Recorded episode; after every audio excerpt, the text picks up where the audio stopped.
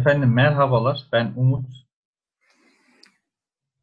Esenlikler, ben de Mertcan. Biraz bekledim. Böyle konuşmamıştık. Yani bir saattir cebelleşiyoruz video falan işini. Bu işlere pek fırsat ayıramadık. Teknoloji cahili olunca memleket kurtarmaktan fırsat kalmadı teknolojiye. Şimdi orada ayrıtacağız. İnşallah yakın zamanda. Kimse yardım etmiyor. Evet. Bugün direkt konuya gelelim yani. Sevgi ve mutluluk üzerine konuşacağız. Aslında ben mutluluk kısmını istemiyordum da Mertcan biraz ısrar etti. Çok üstüne düşünmediğim bir konu. Baştan söyleyeyim yani. Gerçi yazda da yazacağız ama herhangi bir böyle bilimsel, bilmem ne iddiamız falan yok. Kendi aramızdaki muhabbeti kayıt altına alıp paylaşmak istedik. Size biraz beceremiyoruz ama aynen evet. Siz de duyun istedik. Yani insanlar cahil kalmasın istedik. Biz de bizim irfanımızdan yararlansın.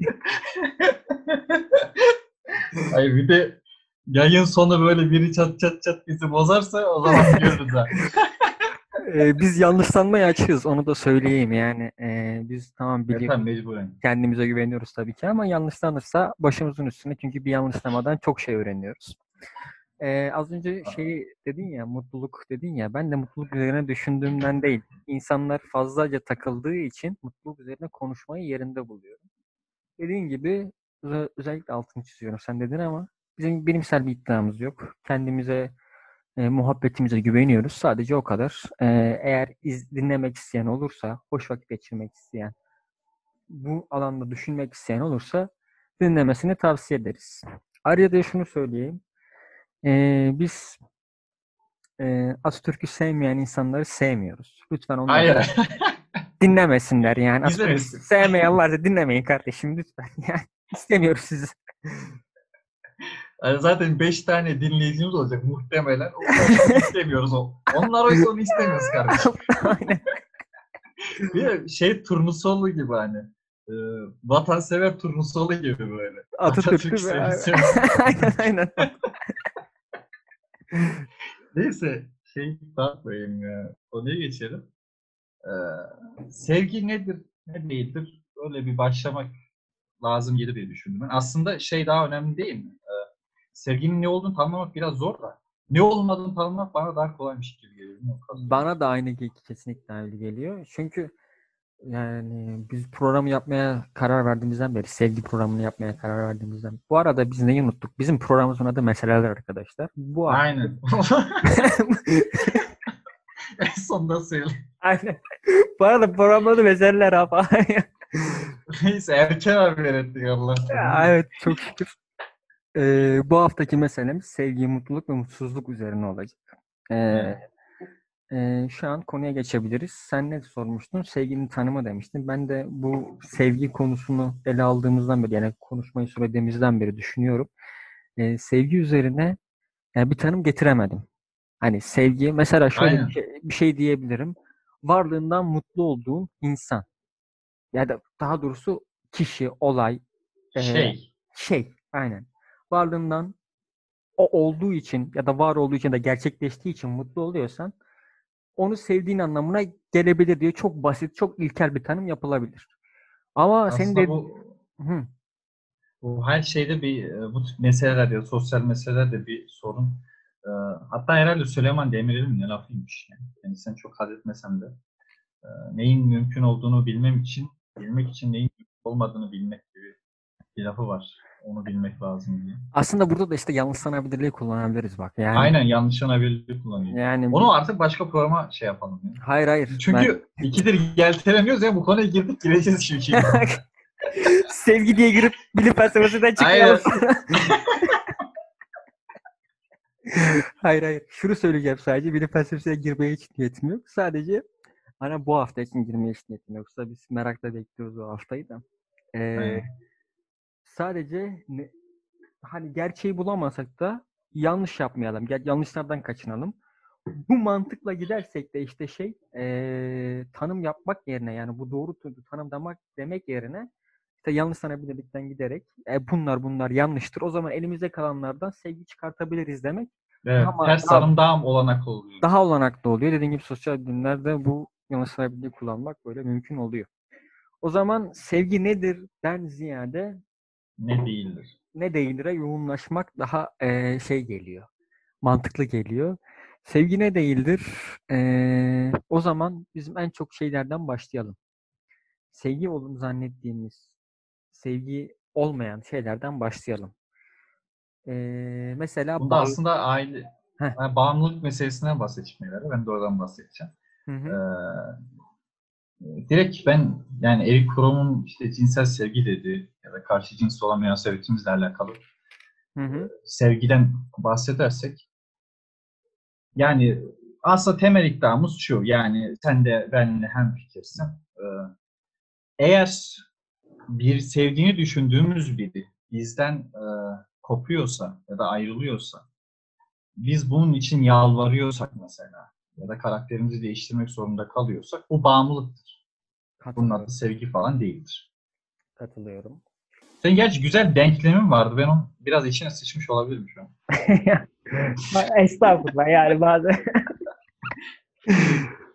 Benim denklemim neydi kanka? Şu an onu unuttum. Şu X, Y falan şey vardı. Ben görmüştüm senin bir yazında da. Hangisiydi ya? Unuttuk. Çok yazı yazdığımdan tabii. Tabii de işi yok yani. Ama yok aslında. Şu an unuttum. X'ye şeyi dursun. Yani o zaman... Yani temelde şundan bahsediyoruz. Her ne şart olursa olsun, sevdiğiniz insan uğruna, her ne olursa olsun bir şeyler yapıyorsanız bence bunun adı sevgi değildir yani. Bazı şeylerin sınırı olması lazım geliyor bence. Evet. Yani şöyle, eğer sen karakterinden ödün verdiğin zaman sevginin uğruna sen kalmış olmuyorsun. Yani ondan sonraki yaptığın işler senin eylemin olmuş olmuyor. Senin şahsının eylemi olmuş olmuyor daha doğrusu. Ve bu yüzden de onun adı sevgi olmuyor yani. Hani senin ona duyduğun bağımlılık bir nevi parazitleşmiş oluyorsun.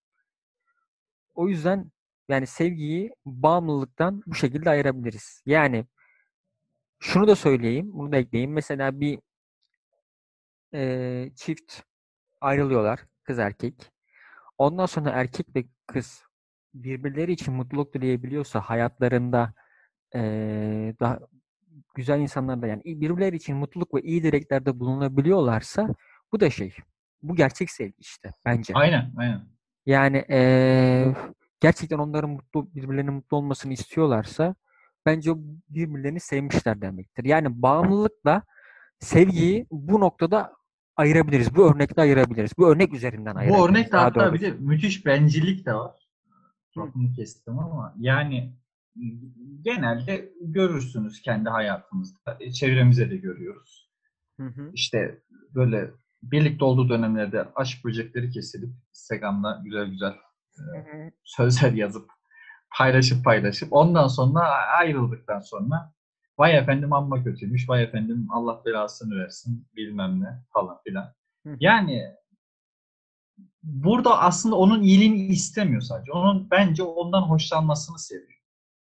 İlgisini seviyor. O yüzden bence hakiki birisi. Ya da ilgisini seviyor ya da yalnız kalmamak için seviyor. Zaten şu an sevgi dediğimiz çoğu şey yalnız kalmamak için insanların yaptığı şey. Yani genele baktığımız zaman. Bunun da ayrımını güzel yapmak lazım. Bilmiyorum sen ne diyorsun bu konuda?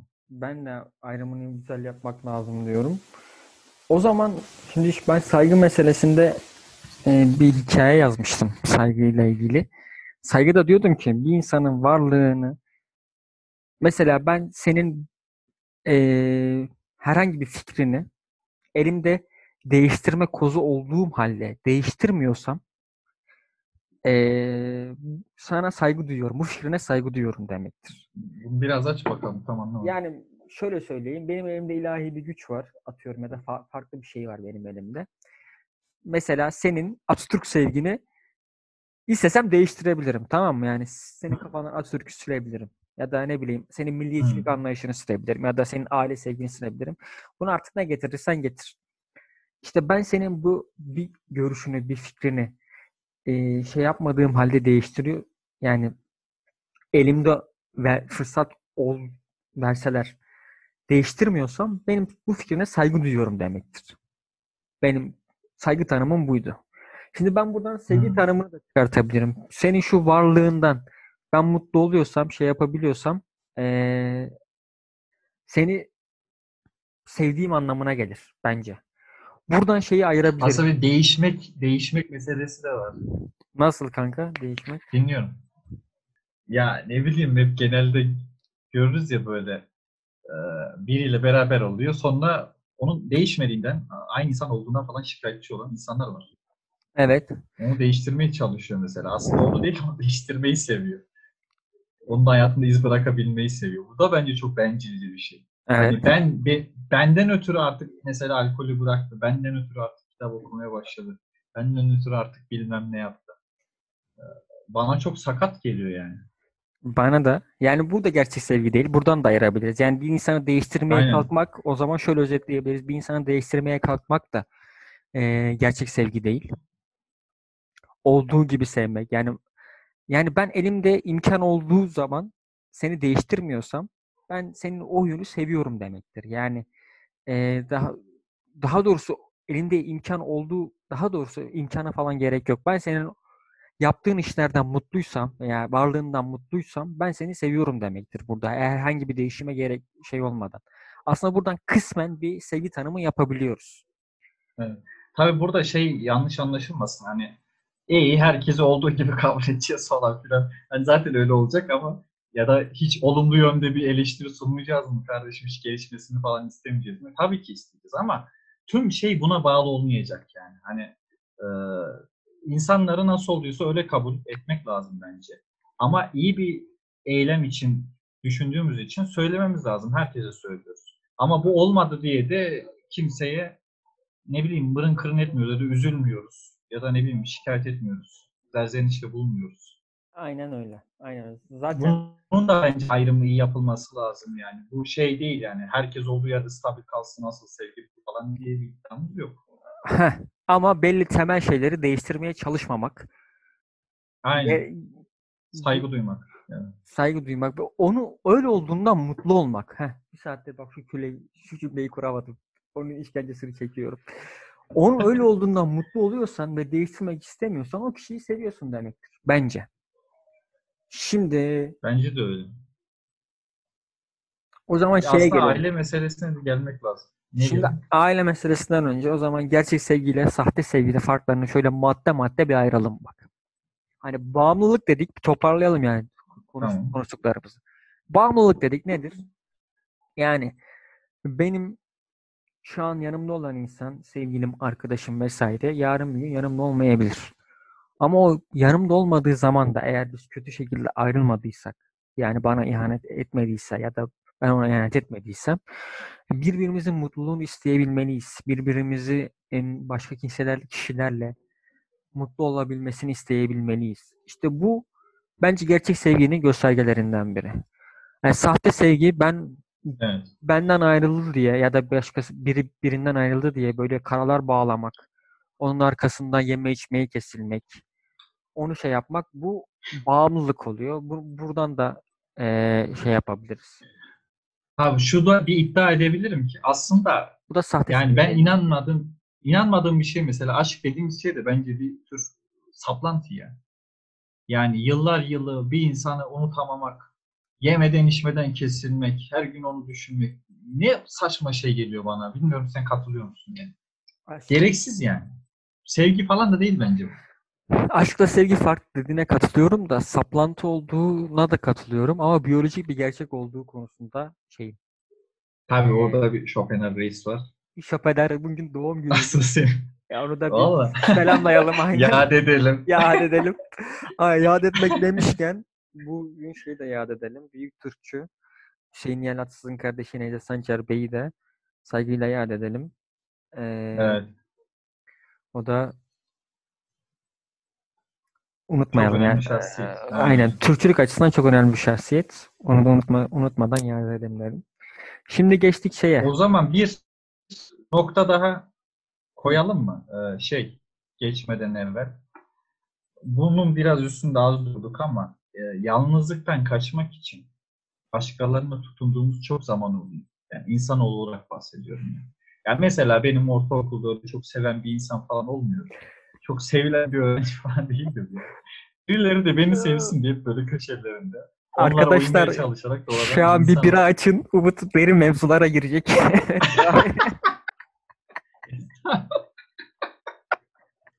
Ya yani öyle bahsetmek istedim. Yani bu benim üzerimde bahsettiğim şey. Bu da gerçek sevgi değil. Çünkü mesela karşıdaki kişi eğer yalnızlığını tatmin ettikten sonra sizi sevip sevmeyeceği belli olmaz. Bana kalırsa. Seninle bir ortak arkadaşımızın bir anısını, küçük bir şey paylaşmak isterim. Neden sevmediği insanla hala sevgili olduğu sorusuna ne yapayım yalnızım kalayım demiş, hatırlıyor musun? Nasıl evet, hatırlıyorum. Velhasıl bu yalnızlık mevzusunda biraz bahsederek bu noktaya değinmek istedim. O zaman sen bak güzel bir noktaya geliyorsun buradan. Yani insanın sevmek için olgunlaşması gerektiğini söylüyorsun değil mi? Yani bir insan evet. İşte kendi ayakları üzerinde durabilecek, kendini sevecek, işte hayatında en azından kendi hayatında mutsuz olmayacak şekilde devam edebilecek. Ondan sonra ancak başkasını sevebilir dediğini çıkartıyorum ben buradan. Doğru muyum? Aynen. Ben de aynı fikirdeyim. Bir insanın sevmek için belli bir olgunluğa erişmesi gerekiyor. İşte en azından mutsuz bir hayat yaşayamaması gerekiyor. Çünkü karşı tarafa bağımlılık olmasın. O sevdiği kişiye iyice bağlanmasın. Kendisi de ayakları üzerine durabilsin. Aynen. Ki ona muhtaç olmadan devam edebilsin. Mesela bu şeyde Aylak Adam'da şey vardı. Tutanaç örneği vardı, hatırlıyor musun? O bir tek bana tutunmalı ki. Aynen. Herkesin bir tutamağı vardır. Herkesin bir tutamağı vardır. Aynen. Bu Aylak Adam'daki işte gerçek olmayan sevgi. Mesela yazar burada gerçek olmayan sevgiyi gerçek sevgi gibi yutturmaya çalışmış bence. Ya da kendisi öyle inanmış. Bu daha yerinde oluyor. Kendisi öyle inandığı için de. Bundan biraz bahsedeyim dedik de dinleyiciler belki okumamışlardır. Orada Yusuf Atılgan şeyden bahsediyor işte. Herkesin hayatta bir tutamağı vardır. Tutunmak için, ayakta durabilmek için. Kiminin işte bir öküzü vardır. İşte ağadır falan, ona tutunmuştur. Kimisi bilmem neyle, malıyla övünür. Kimisi şunuyla övünür derken kendininki de gerçek sevgi aradım ve en hakiki tutamak bu olduğunu falan düşünüyordu yani. Eğer bu tutamak doğruysa insanların intihar edeceğini falan iddia ediyordu kitapta. Ya da ona benzer şeyler söylüyordu. Sen de katılmıyorsun buna. Tabii ki katılmıyorum. Bu gerçek. Sen de az önce bunu söyleyerek katılmadığını zaten dile getirmiş oldun aslında. Evet. Yani bu gerçek sevgi değil. Bu bağlılık. Bu başka bir şey bunun adı. Sevgi olmayan başka bir şey. Başka bir şey girdiği için şimdi onun ne olduğuna girmek istemiyorum. Şimdi daha demin güzel bir laf ettim bir de. Kişi dedin o olmasa bile kendi ayakları üstünde durabilmesini bahsettin. Günümüzde mesela evliliklerde falan. Ya da bakıyorsun yani aile baskısından kaçmak için evleniyor. Ekonomik bağımsızlığını elde edemediği için de sürekli karşı tarafın ona bağımlı oluyor yani. Evet. Karşı tarafın şiddetine, söylemine, her şeyine katlanmak zorunda kalıyor. Bence bu büyük bir meseledir yani. Günümüzde erkeklere baskı kurulduğu zaman kadınlara da çalışması konusunda bence baskı kurulması lazımdır. Katılıyorum. Yani orada kendi ayaklarının üzerinde duramayan bir insana sağlıklı bir karar veremeyeceği bence kesin, ya da sağlıklı karardan ziyade gerçek sevgi olmayacağı bence kesin oluyor orada. Evet, ikisi de doğru. Şu an bir sevgiden bahsettiğimiz için sevgi kısmını ele alalım. Yani evet. O adama muhtaç kaldığı sürece onun gerçekten sevip sevmediği ayrımını yapamaz. Birinci olarak. İkinci olarak ben az önce bir şey diyecektim de laf araya girdi. Ben giriyorum. Evet. Bu ya neyse şimdi şu an kayıttayız diye bir şey demiyorum. Kapattığımızda dönüyorum. Ayıp ama o kadar görüşmedik. Dedik ya şimdi bir olgunluk seviyesi gerekiyor diye sevgi için. Evet katılıyorum. Evet. Mesela şimdi burada iki tane ayrıma gireceğiz. Seyircilerimiz de daha doğrusu dinleyicilerimiz de buradan şey yapalım. Şimdi Viktor Frankl diye insanın anlam arayışı. Yani yanlış telaffuz etmiş olabilirim. Ama insan anlam arayışının yazarı diyor ki olgunluk için insanın diyor sevmesi gerekir diyor. Yani olgunluğa erişmek için insanın sevmesi gerekir diyor. Sevme sanatının yazarı olan Erich Fromm da psikiyatristti yanlış hatırlamıyorsam ki kendisinin birçok kitabını okudum ve şunu da parantez açayım. Yani beni tanıyıp da sevme sanatını okumayan daha varsa yani artık onu Allah'a havale ediyorum. Ben yakında kendi kitabım çıkacak. Kendi kitabımın propagandasını bu kadar yapmadım ya. Erich Fromm da sevme sanatına diyor ki bir insanın gerçekten sevilmesi için olgunlaşması gerekir diyor. Tabii ben bunları mealen söylüyorum. Şimdi burada iki tane görüş birbiriyle çelişiyor. Tam bizim az önce bahsettiğimiz konu. Biz dedik ki bir insanın Erich Fromm'a yakın konuştuk. Gerçekten sevilmesi için dedik. Olgunlaşması gerekiyor dedik. Şimdi şurada belirli bir yerden sonra şey de devreye giriyor bence. İnsan sevdikçe de olgunlaşıyor. Yani, aynen ben ona daha çok katılıyorum. Hatta ben şunu söyleyeceğim. Ondan sonra sen git. İnsanın gerçek sevgi olarak yani atıyorum bir limit belirleyelim. O limite varabilmesi için olgunlaşması şart. Sevmeden önce olgunlaşması şart. Ama %100 olgunluğa erişebilmesi için de sevmesi şart.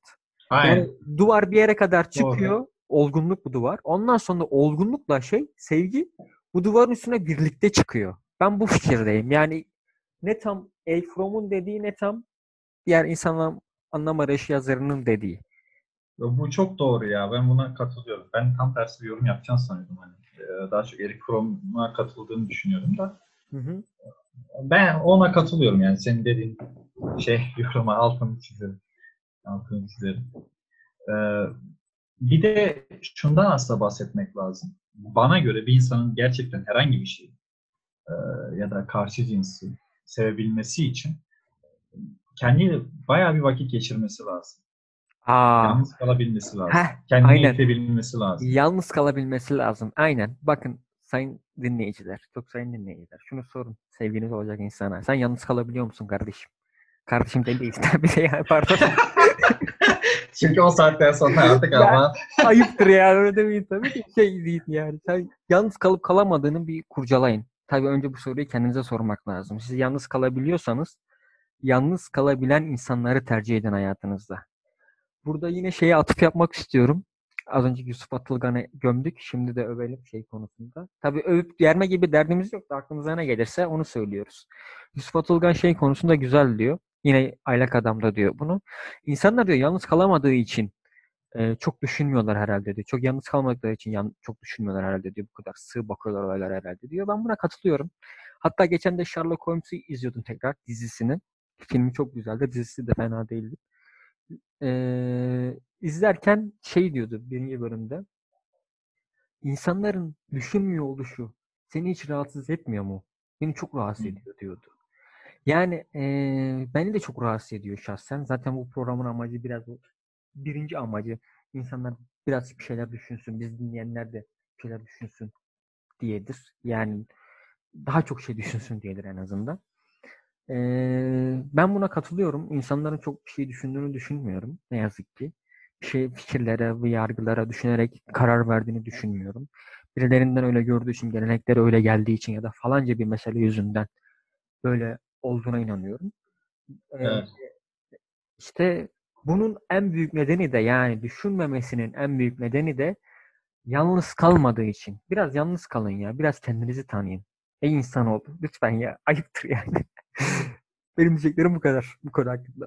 Bunu bir de asıl sebebin biri de şu yani. İnsan kendiyle yalnız kaldığı zaman kendine bir şekilde tatmin edecek bazı şeyler buluyor. Ne bileyim dizi izliyor, kitap okuyor. Oyun oynuyor. Düşünüyor. Aynen. Ama bir şekilde kendiyle yalnız kaldığı zaman kendini ayıracak belli bir vakti oluyor. Kendinin hakkını düşünecek belli bir vakti oluyor. Bir saatten sonra ya da yaş ilerledikten sonra mı artık falan diyeyim yani. İnsanlar neden bazı şeyleri doğru, neden bazı şeyleri yanlış yaptı hakkında belli bir kanıya varmak için belli bir süre kendi başına kaldığı zaman daha doğru kararlar verebildiğini ben düşünüyorum. Daha sonra kendiyle vakit geçirebileceğini öğrendiği için, başkasıyla birlikte olması için başka bir sebep aradığını da düşünüyorum yani. Yalnızlıktan kurtulmak dışında. Böyle olunca iki insan gerçekten bence olgun bir boyuta erişiyor ve bence aralarındaki sevgi de yalnızlıktan kurtulmak değil, yalnızlıktan daha güzel bir şey olan ya da kendiyle vakit geçirmekten daha güzel bir şey olan başka bir şeye, başka bir noktaya erişiyorlar. Tamam. Biraz üst bir nokta diyeyim ben ona yani. Aa, çok güzel sen özetledin. Çok güzel özetledin. Bak çok güzel özetledin. Hatta ben de şu an aklıma gelen bir çıkarımı yapayım buradan. Şunu diyebiliriz o zaman bence. Bir insanın olgun olup olmadığını şu şekilde ayırt edebiliriz.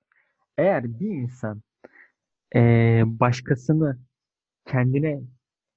çekmeyi kendine tercih ediyorsa, kendini çekmeye tercih ediyorsa bu insan olgun değildir. Olgun değildir.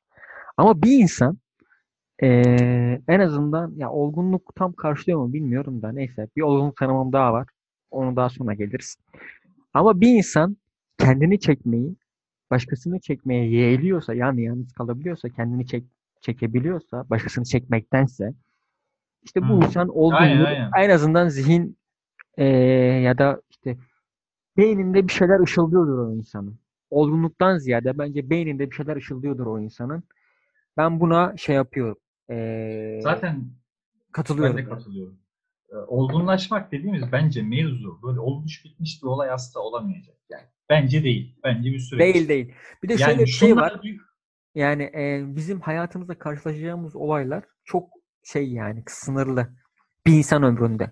Biz yeni olaylar göremeyeceğiz. Yani bir insanın başından yani ilk insanlığın başından bu zamana geçen birçok olayı biz görmeyeceğiz. Biz bunları gördükçe olgunlaşacağımız için yani bir olgunluk 100 son seviyedir olgunluğun. 100'e ulaşma aynen. Olmayacak yani. Ben de aynı fikirdeyim. Ben olgunlaşmayı aslında büyük kısmı bence şurada var. Ben kendim mesela yani hala çoğu konuda toy falan hissediyorum. Ama olgunlaşmaya en önemli adımı kendi hakkında gerçekten ya da verdiği kararlar hakkında duyduğu sevgi, insanlara duyduğu saygı hakkında gerçekten bir kez olsun, 4-5 kez olsun ya da sürekli olsun bir şekilde düşünebilmek, bu konuya eğilmek, kendini eleştirebilmek. Yalnızlık biraz insanın kendiyle yüzleştirmesini gerektiriyor ya da yüzleşmesini gerektiriyor. Kesinlikle katılıyorum. Yüzleşmek işte bütün mesele bu. Yani. Ya bu biraz ağır bir adım bu. Yani. Ve benim gördüğüm gerçek anlamda çok kolay bir adım değil yani. Kesinlikle katılıyorum. Benim gördüğüm kadarıyla da birçok insan bu yüzleşme konusundan çok kolay kaçıyor. Yani yüzleşmek istemiyor. Doğal.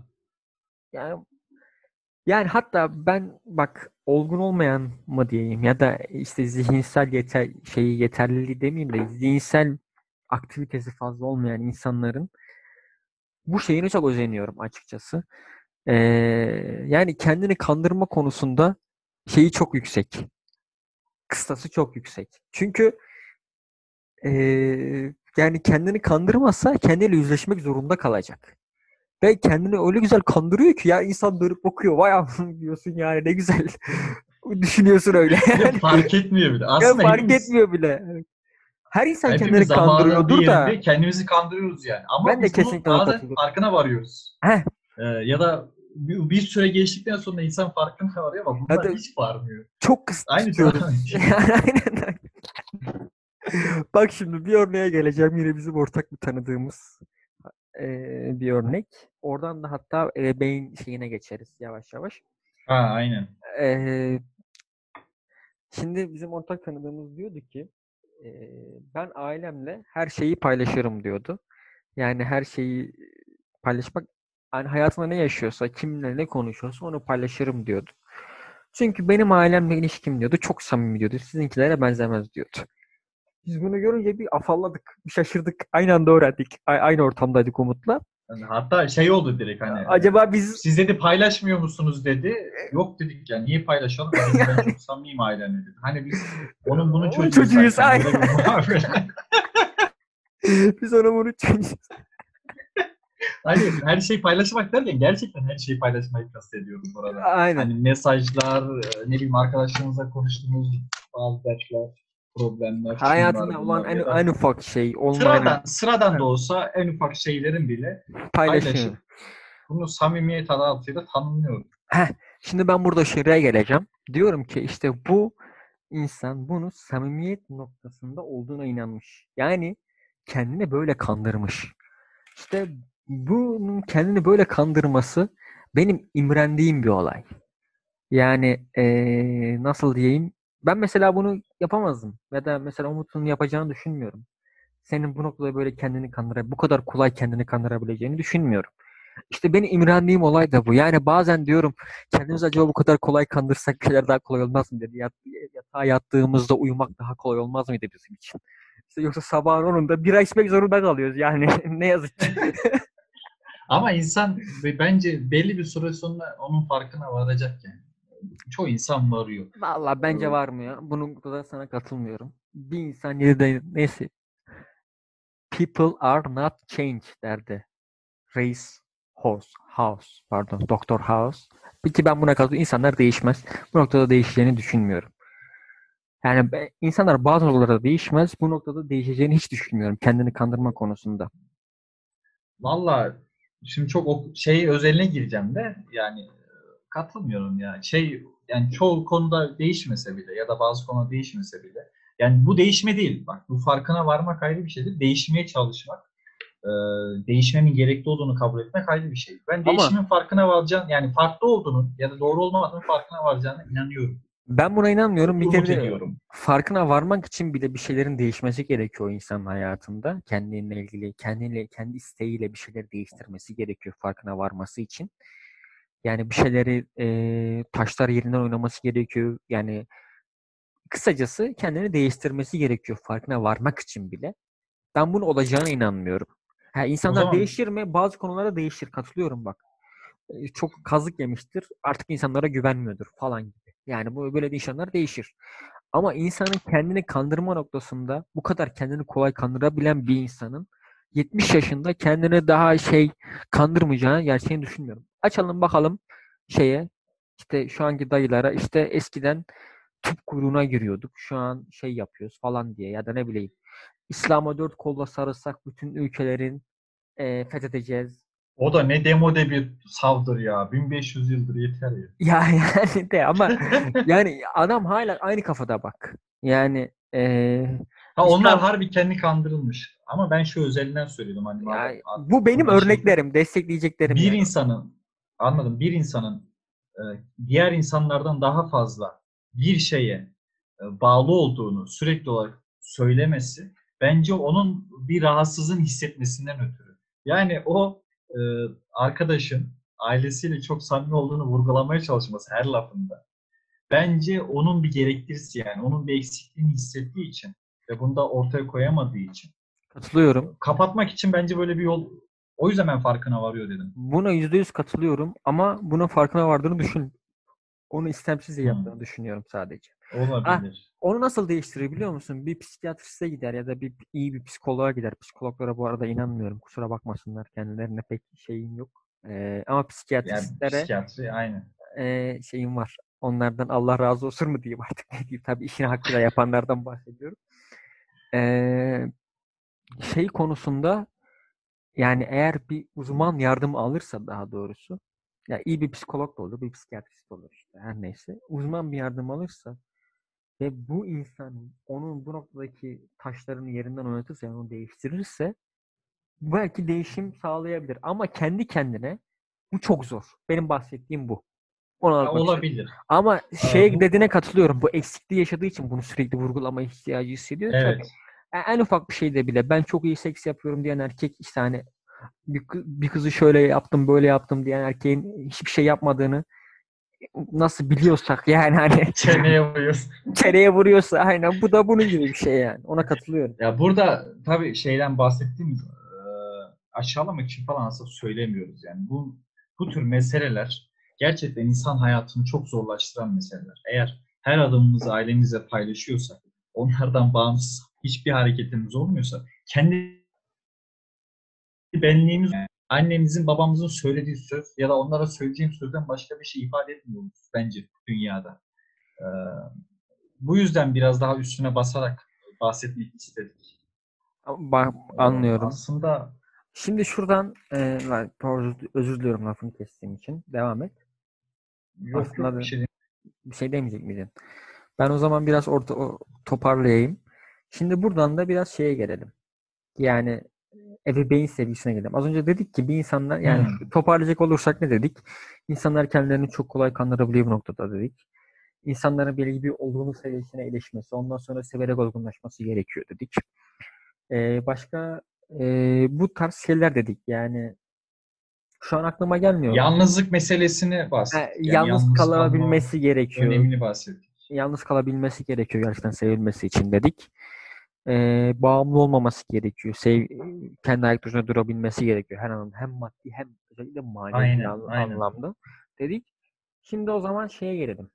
Bu en çok ne yazık ki bizim toplumumuzda çok olan, benim de yakından şahit olduğum bir olay ebeveyn sevgisi. Yani çocuğuna her şeyi aşılayınca, kendi fikirlerini aşılayınca çocuğunu çok sevdiğini falan zannediyorlar. Çocukları kendi gibi düşününce, kendileri gibi düşünmesini isteyince, kendilerinin inandıklarına inanıp kendilerinin inanmadıklarına inanmadıklarını zannedince çok çocuklarını sevdiğini falan zannediyorlar. İşte buna bir değinelim. Şimdi çok biraz daha devam edeyim. Şunu çok kısa söyleyeyim. Öyle bir şey yok. Yani sayın ebeveynler, bu çocuklar sizin bir ürününüz, sizin bir malınız, sizin bir yan üretiminiz değil. Bunlar sizden olmuş ama farklı farklı birey, farklı farklı şahsiyetler. Yani bu çocuğun kendi inancını seçmekte hür, kendi fikirlerini seçmekte hür, kendi istediğini seçmekte ya da seçmemekte hür olması gerekiyor.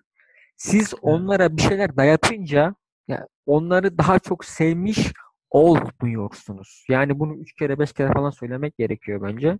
Keşke anlasalar 1000 kere söyleriz de. Çünkü yeni nesiller ne yazık ki bunların önünde şey yapıyor. Gerçi Z kuşağında yani Z denilen kuşakta yani 2000'den sonrasında bunlar çok fazla yok ama bu konuya da ben değinmek gerektiğini düşünüyorum. Özellikle ebeveyn sevgisinde gerçek sevgiyle sahte sevgiyi ayırt etmek gerektiğini düşünüyorum. Ya ben bu noktada çok katılıyorum. Eğer kendi çocuklarına hiç serbest bir alan bulamayacaksa, koymayacaksa, özgür bir alan olmasını istemeyecekse, sürekli kendisinin istediği şekilde yaşamasını isteyecekse, bu ne diyeyim, kendi yaptığı bir ürünün başarılı olmasının tatmini gibi bir şey yani. Çocuğun bence sevmeyle falan bir alakası yok. Aynen öyle. Mesela yani amaç kendini çocuğun kendisi gibi çocuğunun kendisi gibi yaparak kendini tatmin etmek. Yaşayamadığı hayatı çocuk üzerinde yaşamaya çalışmak. O bir de çok ayrı mevzu. Yani onun etkisi çok oluyor. Herhalde bir de bizim hani anne babalarımızın yaşadığı dönem, bulunduğu ortam ve bizimkinin farklılığı bunu çok güzel yansıtıyor. Kesinlikle. Şeyden bahsedecektim ben. Tabii ki mesela biz de ebeveyn olursak eğer çocuğumuzu kendi istediğimiz doğrultuda ya da doğru düşündüğümüz doğrultuda yaşamasını isteyeceğiz. Bu her anne babanın bir içgüdüsel bir şey ya da oluyor yani ister istemez ama bu bir yol göstermeden sonra eğer bunun durağı yoksa, eğer dayatmaya dönüyorsa, eğer zorlamaya dönüyorsa ve bundan garip bir şekilde mutlu da olunuyorsa bu narsist bir haz gibi bir şey geliyor. Aynen öyle narsist bir haz. Hiçbir mantığı yok. Tek kelimeyle, özür diliyorum, tek cümle özetlemek gerekiyorsa ya kardeşim sen çocuğunun bir birey, bir şahsiyet olduğunun farkında değilsen sen o çocuğu sevmiyorsun. Kusura bakma ya. Yani kusura bak. Kusura bak ki kendini değiştir yani. Sen çocuğunun şahsiyet olduğunu bilincine var. Kendi inanç, fikir, hürriyetini sağla. Ondan sonra şey yap. Sevmekten falan bahset. Ben mesela öyle bir annenin babanın gurur duyacağı en büyük şey. Benden korktuğu için, benden çekindiği için şunu yapması yerine ben onu aşıladığım için mesela saygı, kendine saygı, sevgi, ahlak. Aslında, ben ona yol gösterebildiğim için kendisi iradesiyle benle de karşı çıksam bile bana karşı çıkacak demek bence daha büyük tatminlik geliyor bana yani. Bana da öyle geliyor. Şimdi şurada anneler bu hataya çok düşüyor. Özellikle ben yaşayamadım o yaşasın falan gibisinden.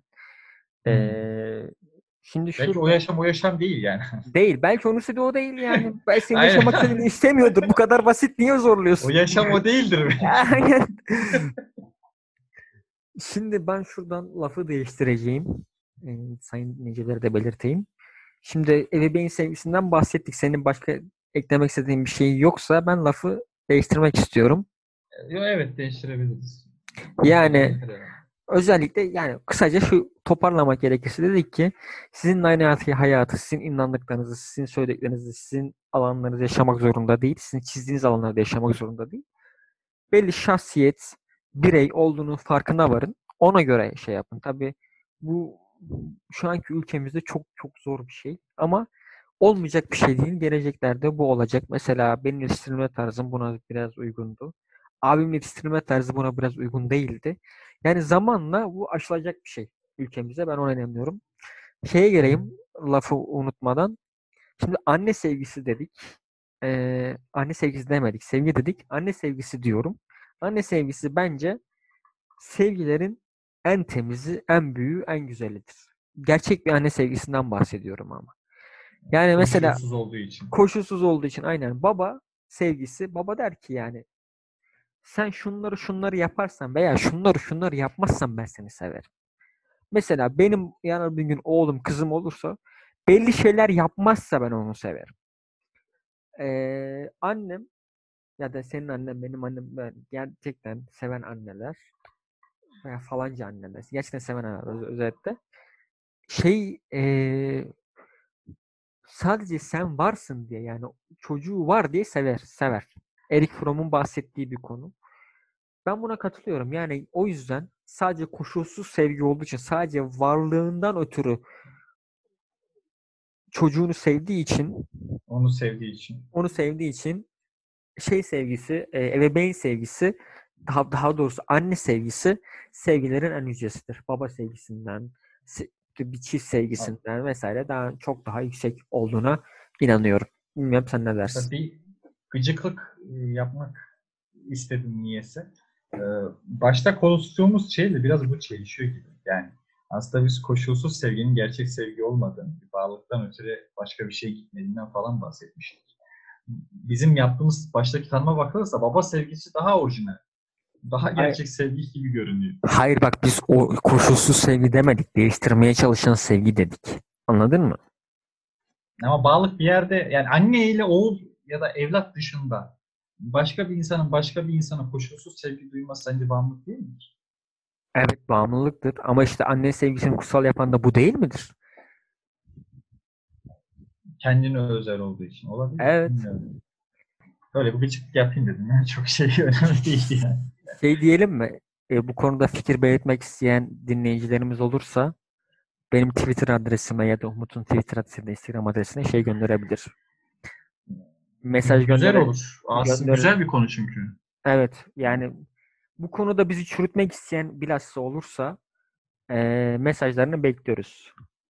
Ya ben tabii kalpten inanıyorum böyle koşulsuz annelerin koşulsuz sevgisine de sadece Hayır. Mantıklı gelmedi yani başta söylediğimde o kadar başka bir... Ben şundan bahsediyorum. Ben konuştuğumuz herhangi bir şeyde hayır kardeşim sizin dediğiniz yanlış böyle saçma sapan şey olur mu? Alın size kanıtlar derseniz biz bundan mutluluk duyarız. Tabii o en büyük arzu. En büyük şey. Aslında bak baba ebeveyn evlat ilişkisinde de bu olması lazım. Yani mesela bazen işte biz ailelerimizden yakınıyoruz. Mesela ben yakınıyorum yani. Yani keşke şöyle yapsaydınız falan diyorum. Onlar biraz gücüne gidiyor. Halbuki onların üstüne ben koyamıyorsam, onları eleştiremiyorsam bu bizim ailenin kötüye gittiğini gösterir. Başka bir şey gösterir. Aynen öyle. Yani. Aynen öyle. Doğru gittiğimizi gösterir yani. Kesinlikle gösterir. Ebeveyn konusunu da bitirelim istersen eğer başka diyecek bir şeyin yoksa. Yok. Yani geçmek istediğim bir mesele daha var. Son meselemiz değil. Birkaç tane meselemiz daha var. Ben mutluluk, mutsuzluk kavramını ele almak ve sevgiyle harmanlamak istiyorum. Mutluluk ve mutsuzluğu. Şimdi bizim çağımızda yani 21. yüzyılda insanlarda aşırı bir mutlu olma isteği var. Benim gördüğüm kadarıyla. Sadece bu benim gözlemim. Çok sınırlı bir gözlem. Gayet kolay yanlışlanabilir. Ama ben bunun şu an için doğru olduğunu düşünüyorum. İnsanların bu mutlu olmak isteğini biraz saçma buluyorum. Neden? Yani az önce Schopenhauer reisin de dediği gibi daha önce değindik ya daha doğrusu. Schopenhauer'ın da dediği gibi yani biz Bu dünyaya mutlu olmaya gelmedik. Mutluluk bu dünyanın amacı değil. Bizim yaşamamızın bir amacı değil.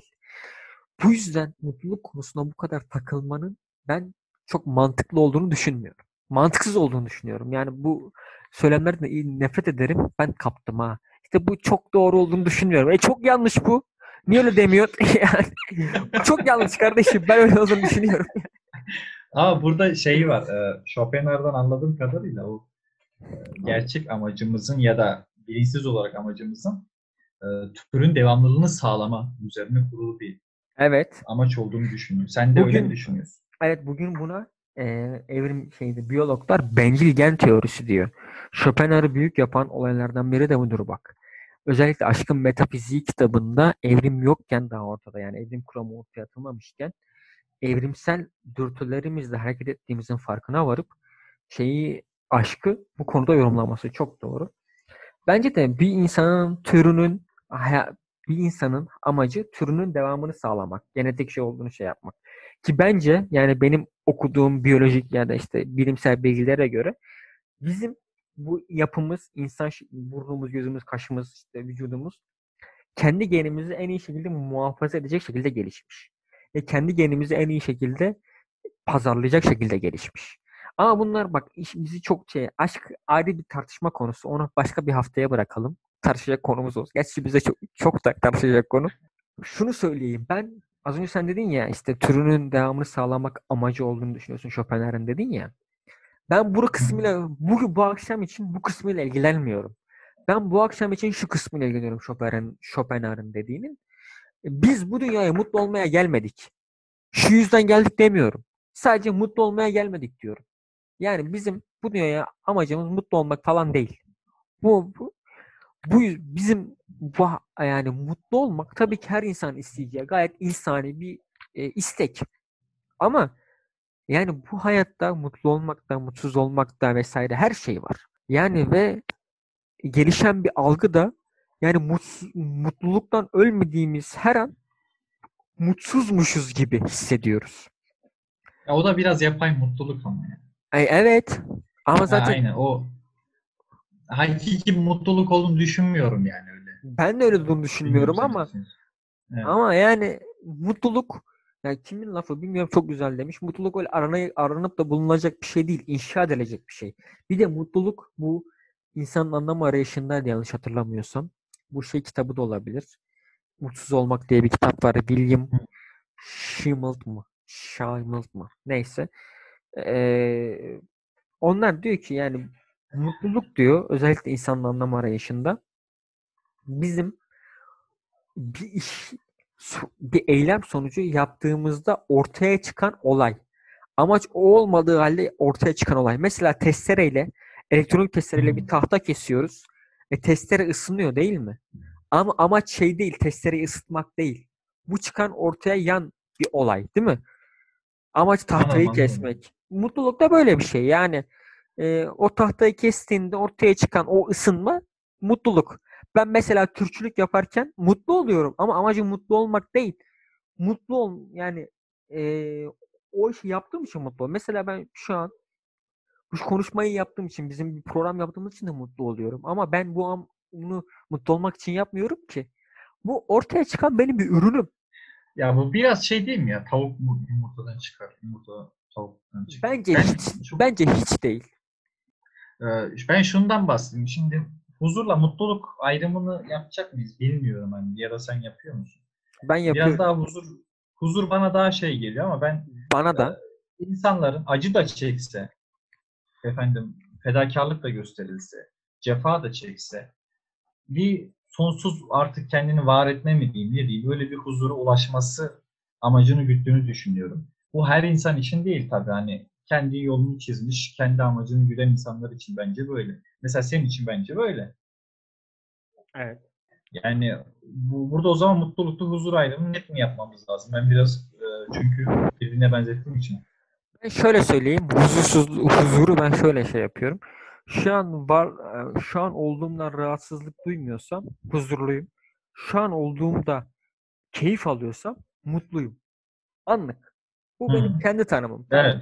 Yani bu yüzden huzurla mutluluğun ayrımını rahatlıkla yapabiliyorum bu tanım üzerine. Aynen. Mutluluk daha anlık. Doğru söylüyorsun. Biraz saçmalamış olabilir. Doğru söylüyorsun. O zaman şeye geçelim mi? Neye geçelim? Kaldı başka konumuz. Çok az da aslında şeye geçmemiz lazım da bunu başka bir programın konusu olmadığını düşünüyorum ama medeniyet ve sevgi ilişkisi. Herhalde bizim son konumuz olacak. Ben son bir mesaj vereceğim bu konudan sonra. Ondan sonra sen... Hı-hı. Ben medeniyet ve sevgi... Sen dedin medeniyetle ilgili konuşmak istiyorum, sevgiyle konuşmak istiyorum diye. Evet. Tabii ki. Ben ama bu konu üzerine düşünmedim. Sen sadece anlat. Ben katıldığım ya da katılmadığım noktaları söyleyeyim. Ondan sonra mesajımı vereyim. Konuyu kapatalım. Yani bugünkü... Ya, büyük ihtimal fark etmişsindir yani. Genelde şöyle bir algı var. Toplumda özellikle kendini hümanist sayan. Ki aslında hümanizmin bence olduğunu değil yani. Bence de değil de. Yani, öyle bir şey değil yani. Hani, tüm insanları sevmek, her şeyi sevmek. Başka bir şey hümanizm. Evet, hümanizm başka bir şey. Sevmediğiniz herkesi sevin. Çünkü böyle toplumca yaşayabiliriz yani. Sürekli sevmezsek birbirimizi her an öldürecekmiş gibi bir birey olma şey var böyle insanlarda. Evet. Bunu da böyle medeniyette falan vurgu yaparak söylüyorlar. Halbuki baktığımız zaman Avrupa medeniyeti sürekli birbirlerini kanla döven, kan döken bireyler olduktan sonra anlaşmak için birbirlerini sevmediği halde sadece birbirlerini öldürmemek veya saygı duymak üzere kurulu bir sözleşmeyle kurulu bir toplum. Avrupa'nın bugün Avrupa yapan şey... verdiğin örnek çok doğru da oraya kadar gitmene gerek var mı? Otobüse bindin, boş koltuğa oturdun. Yanında bir adam var. Bir tek onun koltuğu boş. Sen o adamı sevdiğin için mi ona oturuyorsun? Ya. Hayır. Ben o adamı sevmiyorum ama kesmiyorum da mesela. Çok enteresan. Yani aynen. Bizim tekelciyi ben de sevmiyorum. Kesmiyorum. Ama ne bileyim bir eşcinseli sevmediğimi söyleyince de o linç yiyecek yani. İnsan. Aynen. Hani, eşcinselleri de benim... sevmiyorum. Hoşnut. Ama ben mesela tekelcinin sevmediğim ya da bakkalın önüne gidip de sen ne biçim bakkalsın, ayıp sana, çık buradan falan da demiyorum. Yani. Böyle bir olayım da yok. Yani sözlü veya şey olarak bir tehlike yok, bir rahatsızlığım yok, bir tehlike göstermiyorum. Ama bunlar bu noktayı çok fena kaçırdıklarını düşünüyorum ben. Kesinlikle yani, katılıyorum. %100 katılıyorum. Sevmezsek birbirimizi yeriz. Keseriz, öldürürüz falan. Keseriz yani. Aynen. Ya biz bu kadar ilkel içgüdüyle hareket eden insanlar değiliz ki. Aslında sevgi konusuna değilmiş ki buna değinmek lazım. Evet. İçgüdü deyince aklıma geldi. İçgüdü deyince benim de aklıma geldi. İkinci tanımdan bahsetmiştim ya ben. Benim asıl olgunluk konusundaki ikinci tanımdan bahsetmiştim ya. Benim olgunluk konusundaki birinci tanımım şuydu. Gerçi az önce bahsederken olgunluk değil de bunun beyinsel bir aktivite olduğunu da ısrarla belirtmiştim az önceki noktada.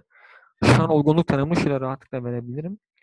Bizim içgüdüyle değil de beynimizin dürtüleri hareket etmemize olgunluk diyorum ben. Yani evrimsel dürtülerle değil de yani geçmişten gelen biyolojik dürtülerle değil de beynimizin evet bu mantıklı bu mantıksız deyip de hareket etmesine olgunluk diyorum ben. Bence bu olgunluğun şu an gözlemlediğim kadarıyla en güzel tanımı. Evet, katılıyorum. Yani söyleme sahip bana ait. Ayıp değil. Şey bana ait. MCK. Yani oraya yazarken falan Mertcan kıyak yazın yani lütfen. Evet. Sayın Egoist Arkadaş. Teşekkürler. Ne demek her zaman. Geçelim. Ben şeyden bahsedeceğim. Mesela şöyle bir algı var. Ne kadar çok peşinden koşarsa o kadar çok seni seviyordu. Bu bunun bir böyle iması gibi. Bu bunun bir belirtisiymiş gibi. Böyle yüzsüzlüğün adını böyle sevgi koymuşlar gibi geliyor yani. O da onu kanıyor. Bu tamamen içgüdüsel bir şey ya. Benim kedim var. İsmi Pamuk. Dora var bir de dişi kedim. Geçen onu çiftleştirdik bir hikaye var. Dora ilk geldiği zaman iki gün falan naz yaptı. Bizimki habire böyle peşimden koştu. Sonra çiftleştiler. Yani bir insanın bence Pamuk'la bir arasında fark olması lazım. Kesinlikle katılıyorum. Yani bizim... Yani gururlu olmayı da böyle sevgisiz ya da alakasızlık gibi gösterilen insanlara kınıyorum. Kesinlikle katılıyorum. Ben de kınıyorum. Bunlar işte içgüdüyle hareket eden insanlar. Yani evrimleşememiş, insanlaşamamış, hayvandan insana geçememiş insanlar. Aynen. O orada yani kalmış. Kezban egosu. Yani kezban egosu demek olur herhalde. İşte benim için koşuyor falan filan vesaire. Yani bu olgunlaşan arkadaşım artık yani yok o benim peşimde koşsun, yok ben onu bir reddedeyim özellikle kızlar için söylüyorum bunu. Bakalım seviyor mu, bir daha peşimden koşar falan. Bu yani ya biraz olgunlaşın ya. Böyle saçma sapan salak salak triplere girmeyin Allah aşkına ya. Habire böyle bir cinsel seçilim uygulamaya çalışma. Bilmem ne. Evet yani ya, içgüdülerden daha öte beynimizle karar veren yaratıklarız. Biz insanız ya, o yüzden insan olduk. Hani beynimizle karar verebildiğimiz için bize insan diyorlar. Siz de bence bir insan olmayı azıcık deneyin. Bak hoşunuza gidecek. Gerçekten yani. Bir de şöyle bir şey oluyor. Bu da herhalde içgüdüsel bir şey. Kendini böyle çok gösteren, aman ben ne biçim delikanlıyım falan diyen tiplere böyle bir mail etme durumu var. Özellikle ne bileyim biraz alt kültürde mi diyeyim, yani öyle de söyleyeyim belki doğru olmaz ama okumamış yine de cahil kesimde. Yani ya da kendi hakkında düşünmemiş. Yani hiç kendisine saygısı olmayan insan tipleri. Sonra evet. Bu çocuklar abuk subuk tipler yani, oluyor yani. Hayvansal dürtülerini göstererek ben buradayım demeye çalışmaları özetle. Bu da tabii olgunlaşmamış, saçma sapan, salakça, aptalca şeyler, zırva şeyler. Yani ben insanların güç algısının bu konu değişmesi taraftarıyım. Yani. İşte hani, onun için de eğitim gerekiyor. Evet. Bir de hani bu medeniyet kurmuşuz, hala güç. Yani fiziksel bir güç olarak algılanıyor güç algısı. Aynen. Benim babam yani, senin babanı döver. En gelişmiş canlı olmamıza rağmen hani. Evet. Devlet yeterince gelişememişiz. Yani bir 1000 yıl daha lazım bize. Var ama gerçekten o bazı içgüdülerden kurtulmak. Mesela bazı olay anlarında hepimizin kendi direkt içgüdüsüyle düşündüğü veya hareket ettiği tavırlar çok oluyor. Kesinlikle. Ama bunları törpülemek çok önemli. Ya da evet, düşünmek üstüne. İşte bunları törpüleyebildiğimiz için insan oluyoruz. Mesela ortaya sokakta çiftleşmiyoruz köpekler gibi. Yani orta yere sıçmıyoruz kediler gibi yani. O yüzden insanız. Çok enteresan. Ayıptır diye. Ben şunu da diyeceğim. Lafı değiştiriyorum eğer diyecek lafım bittiyse. Benim son yok. Diyeceğim artık. Ufaktan da kapatalım zaten. Eğer aynen. Diyeceğim yoksa. Yine güzel muhabbet oldu. Diline sağlık. Gerçekten çok keyif aldım. Teşekkür ederim. Hayatta da aslında bu kadar uzun muhabbet etmemiştik seninle. Evet. Değil mi? Bir hafta oldu. Yani baktın zaman. Vesileyle. Yok, ben oturduğum zaman bu kadar çok konuşmuyorum. O da doğru. Geçen hafta konuştuk ya. Neyse şu an onu seyircilerimiz aynen. Daha doğrusu bilmese de olur. Aynen ilgilendirmiş. Ben bir Türkçüyüm. Şunu söyleyeceğim bu yüzden. Bu çok önemli. Sürçülerinin kuralına küpe olmasını istiyorum. Yani bir Türkçünün yapacağı ilk eylem sevmek eylemidir. Sevmeyi bu yüzden çok iyi öğrenmek zorundadır. Benim Erich Fromm'un sevme sanatını bu kadar propaganda etmemin nedeni Türkçü kimliğinden kaynaklı. Başka hiçbir şeyden değil. Yani ne o kitap satılınca ben para kazanıyorum ne de başka bir şey, ne de Erich Fromm benim babamın oğlu falan, öyle bir şey yok. Ben Türkçülerin sevmesini en iyi bilen insanlar olması gerektiğini düşünüyorum. Çünkü Türkçünün birinci görevi tartışmasız Türk'ü sevmektir. Ve bunu kusursuz şekilde yere getirilmesi için, Türk'ü sevmeyi kusursuz şekilde yapabilmesi için sevmesini çok iyi biliyor olması gerekir. O yüzden Türkçülere nacizane tavsiyem, yani sevmeyi öğrenin, bunun üzerine kafa yorun, bunun üzerine emek harcayın. Ben harcıyorum, hala da harcamakta. Harcadım, harcıyorum ve hala ama harcamaktayım yani. Benim son diyeceklerim de buydu. Sayın Umut Meriç. Bunu aslında diğer ideolojiler için de bir İslamcının arkadaşlarını sevmesi ya da kendi dava arkadaşlarını sevmesi. Bu sayede belki de kendi davasının sevdiği, düşündüğünü ya da iddia ettiği insanların zarar verip vermediğini de kontrol edebilir. Doğru diyorsun. Çünkü da. Bu bir ölçü oluyor. Doğru diyorsun da benim başka ideolojiler bu konuda hiç ilgilendirmiyor. Ben sadece Türkçülere nasihat veriyorum. Anladın mı? Küçük not için yani. Küçük not için söyledim. Estağfurullah. O zaman efendim, ağzına... Türkçe lisan ettiysek affola. Affola. Evet. Çok heyecanımız vardı aslında bugün. Yani. Evet, ilk programımızdı. Evet, kelimeleri tam seçememiş, biraz saçmalamış ya da yanlış olduğunu düşündüğünüz şeyler söylemiş olabiliriz. Umarım keyif almışsınızdır. Umarım keyif almışızdır. Herhalde bir yanlış olduğunu düşündüğünüz bir şey düşünüyorsanız eğer bize dönerseniz çok memnun oluruz. Üzerine düşünürüz. Eğer yanlışımız varsa düzeltmeye çalışırız. Şu an Twitter, Instagram adresini falan hatırlamıyorum da hatırladığım zaman yani önümüzdeki hafta şey yapacağım. Oradan mesaj atabilirsiniz diyeceğim. Yani şu an hatırlamıyorum. Ama Mertcan aratın ya da Umut Meriç'i aratın çıkar zaten. Yani paylaşımın altına yazarız zaten. Aynen. Bilgileri. Bilgileri doğru onun altına yazabiliriz. Çok mantıklı. Evet, iyi günler dileriz. Kendinize dikkat edin.